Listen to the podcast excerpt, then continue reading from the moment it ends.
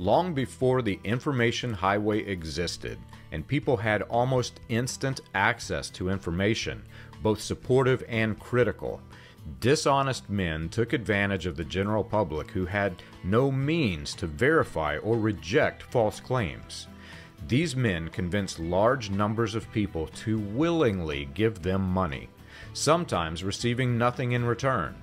And even more dishonest men tried to recreate their schemes with their own twist. The one thing that they all have in common are false claims that could not, at the time, be verified. John Alexander Dowie, the faith healer and the founder of Zion, Illinois, traveled into cities and towns claiming to have healed large numbers of people in other cities and towns. He would then travel to those cities and claim to have healed many people in the places that he had just left. Unfortunately for his victims, he traveled faster than the news.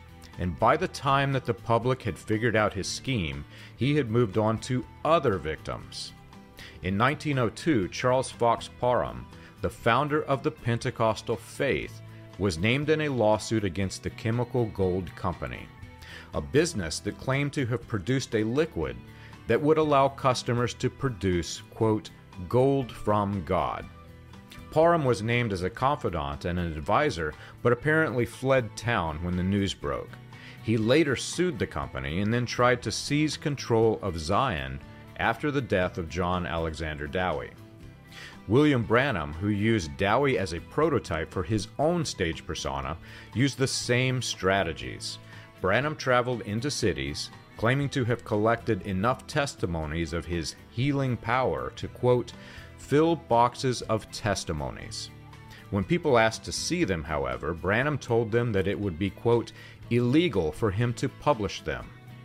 It should come as no surprise that these boxes of testimonies are not found at the headquarters of his cult of personality today. William Branham did, however, fill boxes of money. According to investigative reporters in St. Louis, Branham's campaign team included, quote, two husky men to, quote, carry the boxes of offerings from the kind people of Vandalia the night before. You can learn this and more on william-branham.org.